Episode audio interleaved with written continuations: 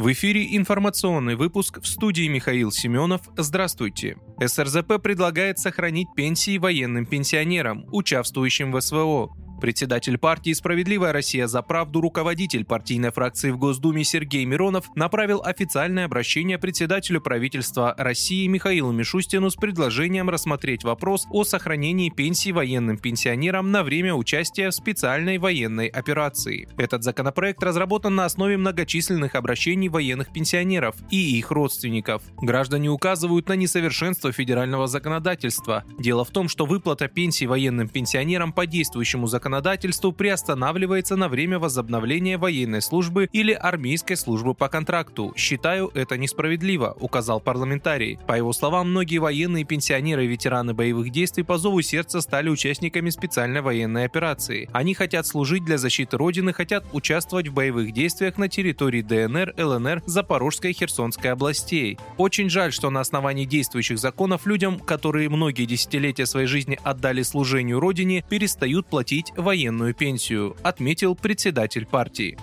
Россию необходимо привлечь к расследованию диверсии на северных потоках. Такое мнение в разговоре с ТАСС выразил председатель Комитета Бундестага ФРГ по вопросам защиты климата и энергетики Клаус Эрнст, назвав решение страны не присоединиться к резолюции России непонятным. Атаку на северные потоки нужно расследовать, почему федеральное правительство не присоединилось к резолюции, призывающей к независимому и согласованному на международном уровне расследованию. Для меня непонятно. Я считаю целесообразным, а также необходимым в свете нынешней ситуации ситуации привлечения России к международному расследованию атаки, сказал он. Напомню, инцидент на Северных потоках произошел в ночь на 26 сентября 2022 года.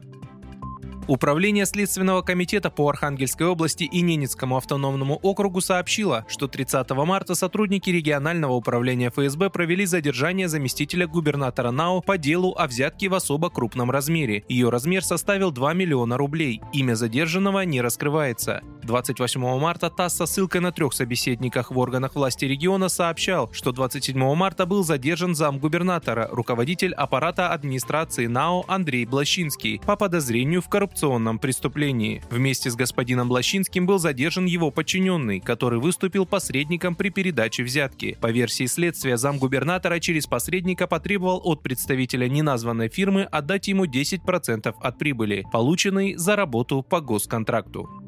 В 2023 году отечественный автопроизводитель «Москвич» может выпустить две новые модели в кузове седан и кроссовер. О планах компания сообщает в своем телеграм-канале. Завод пообещал в скором времени показать, как будут выглядеть новинки. Накануне мэр Москвы Сергей Собянин заявил, что в текущем году новые «Москвичи» появятся в парках такси и каршеринга. Напомню, сейчас россияне могут приобрести автомобиль с двигателем внутреннего сгорания по цене от 1 миллиона 970 тысяч рублей и электромобиль по цене от 3,5 половиной миллионов рублей.